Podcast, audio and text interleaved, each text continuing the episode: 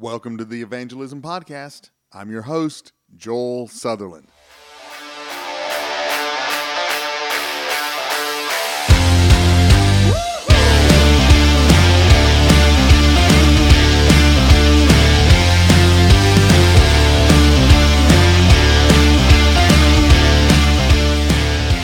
Well, welcome to the Evangelism Podcast. I'm your host, Joel Sutherland, and I want to deal today with something that every pastor has to deal with at some point, and that is how to do evangelism at a funeral.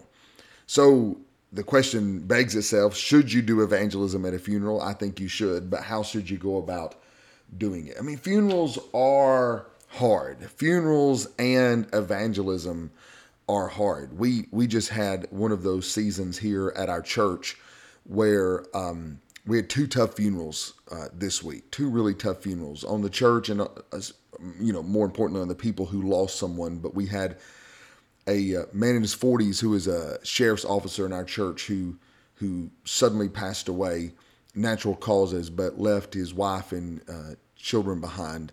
It was tragic. And then we had a 13 year old boy killed in an accident in the church. Both families at the church, you know, the Sunday before uh, that, you know, the tragedy happened.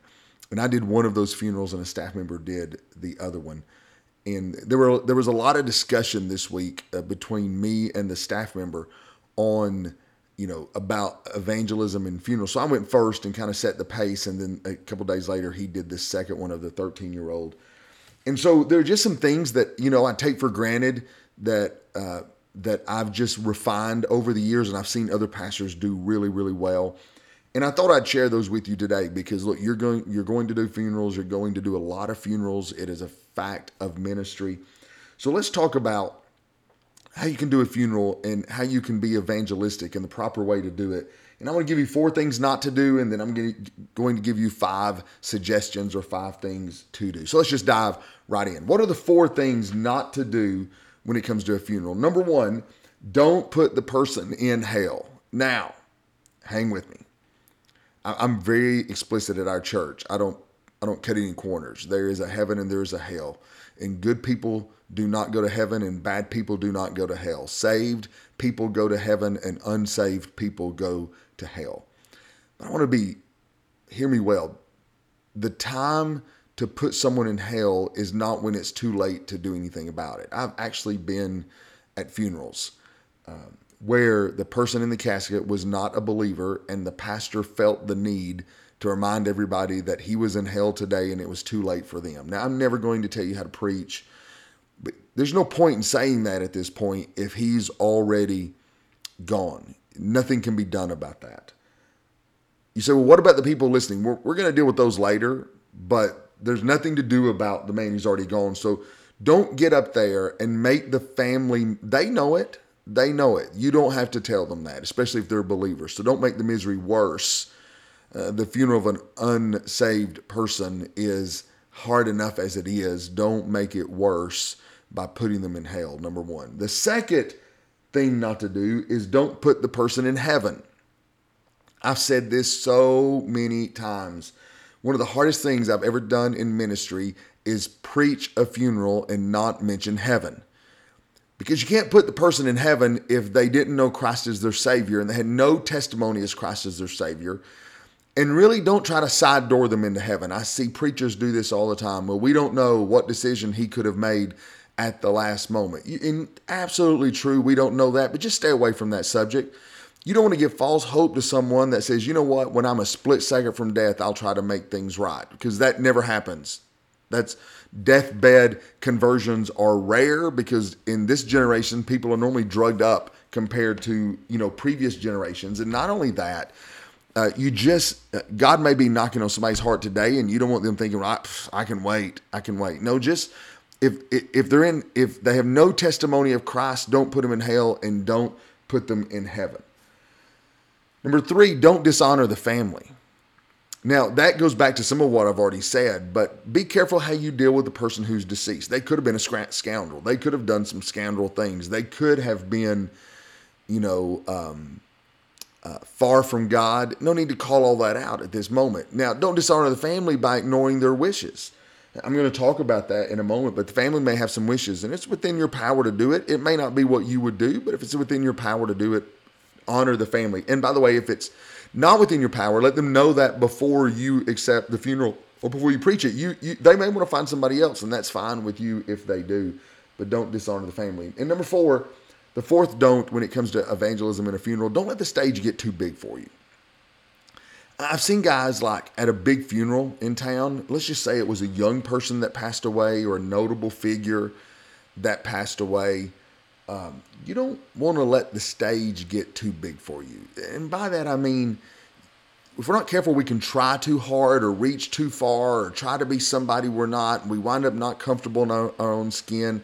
That's hard, man. The first church I pastored over 20 years ago, a man in my church passed away um, that had been in a nursing home, he and his wife. And man, I'd visit him regular basis. We used to talk Atlanta Braves, and he passed away. And I didn't know he was very involved in politics when he was a younger man. He was in his 90s when he passed away. And I had a had I had former governors from multiple state sitting states sitting in my church listening to me preach the funeral. Whew, stage might have got a little too big for me. I'd been pastoring about two years, but you don't want that to happen. Stay within yourself Stay calm. Don't try to be somebody you're not. Don't try to do anything other than what you normally would do that's the right thing to do. Right? I'm not saying don't be a better version of yourself, but don't try to be someone you're not. Don't let the stage get too big because you won't reach people that way. You want to be evangelistic at almost every funeral. Rare is the case. My wife and I were talking the other day. One day when I die, hopefully I'm 110 years old when I pass, eh, I doubt there'll be a lost person at my funeral. Like the, the what are the chances that somebody far from God's going to show up at the pastor's funeral? Very, very slim that that's going to happen. But most instances, you want the gospel to be preached. So let's talk about five things to do when it comes to evangelism and a funeral. These are things I practice in my own life. Number one, what do I want to do? Number one, make sure you talk with the family in private. This is sometimes hard to do, I'll admit. And most of the time now, I do it over the phone, but I try to do it in person if at all possible. And I sit down with, you know, the person, whomever it may be. If and by the way, not all situations lend to this. Sometimes they they'll tell you right off the bat, "Hey, I want you to do this and you know do this," and you have all the instructions you need. But I try to ask the family, "Hey, I almost always do this. Are there any stories you want me to tell? Anything? Write it down and give it to me. You can't tell it to me. I need you to write it down, email it, text it to me, whatever it takes. Get it to me."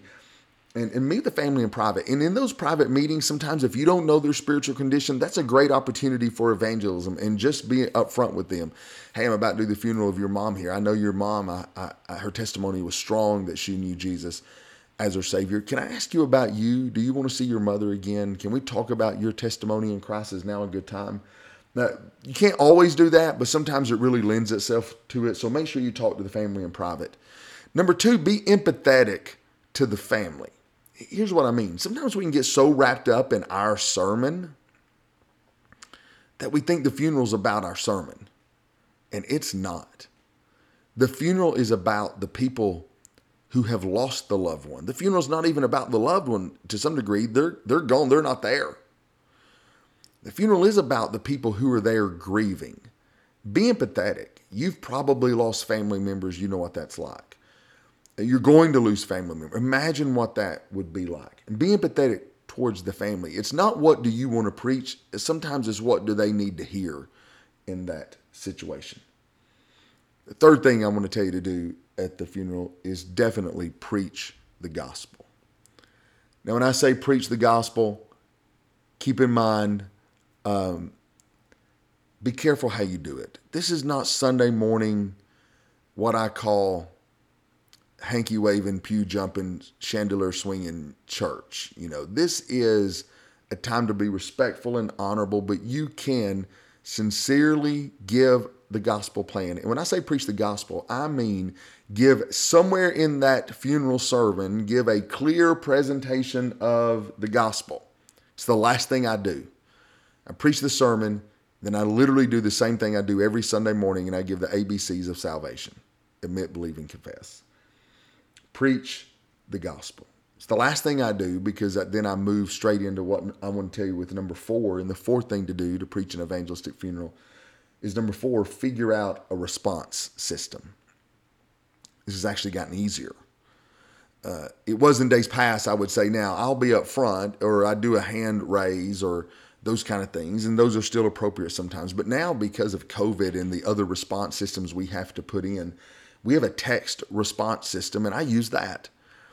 And I say, hey, if you would like to trust Jesus as your Lord and Savior, pray this prayer with me. It's not the prayer that saves you, but the intent of your heart is to give your heart and life to Jesus and turn your life over to Him and be forgiven of your sins and know that heaven is your home. I lead them in prayer and I say, now, if you prayed that prayer, here's what I want you to do. While every head bowed and every eye is closed, I want you to slip your cell phone out and I want you to text this word to this number. And the reason I'm doing this podcast today is uh, I did that at my funeral. We've not had any responses so far, but the staff member uh, did it at the funeral. And this morning we baptized an 18 year old girl who texted in salvation at the funeral. We baptized her. She was saved on Thursday. She was baptized this morning. Her whole family was there. I met them. And of course, the staff member who preached the funeral baptized her this morning. The whole family was there. First time in church. So not only did we see someone saved and see someone baptized three days after the funeral, but that whole family was in church today.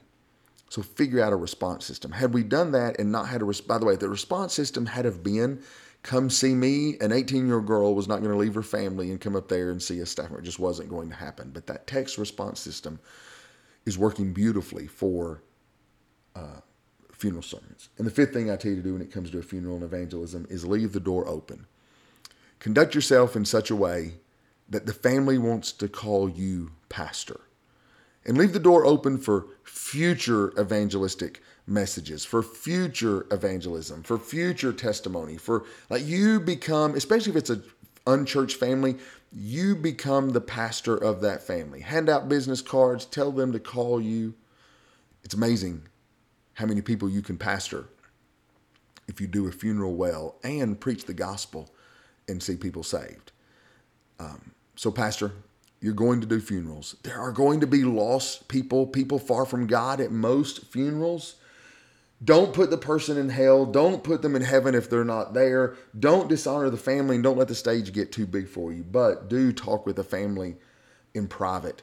It's it's a it's a good evangelistic opportunity. And do be empathetic towards the family. And do preach a clear presentation of the gospel. And do figure out a response system. And, and if nothing else do leave the door open for you to be their pastor going forward.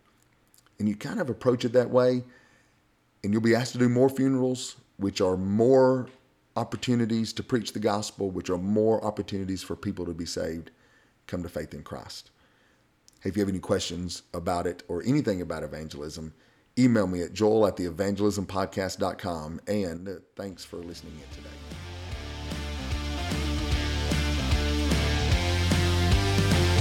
Thank you for listening to the Evangelism Podcast. If you have questions about today's episode, or if you have a question about evangelism leadership you'd like for us to discuss in the future, just send an email to joel at theevangelismpodcast.com. That's joel at theevangelismpodcast.com. If you get a moment, leave us a review on iTunes so other pastors can find it as well. And again, thanks for listening in.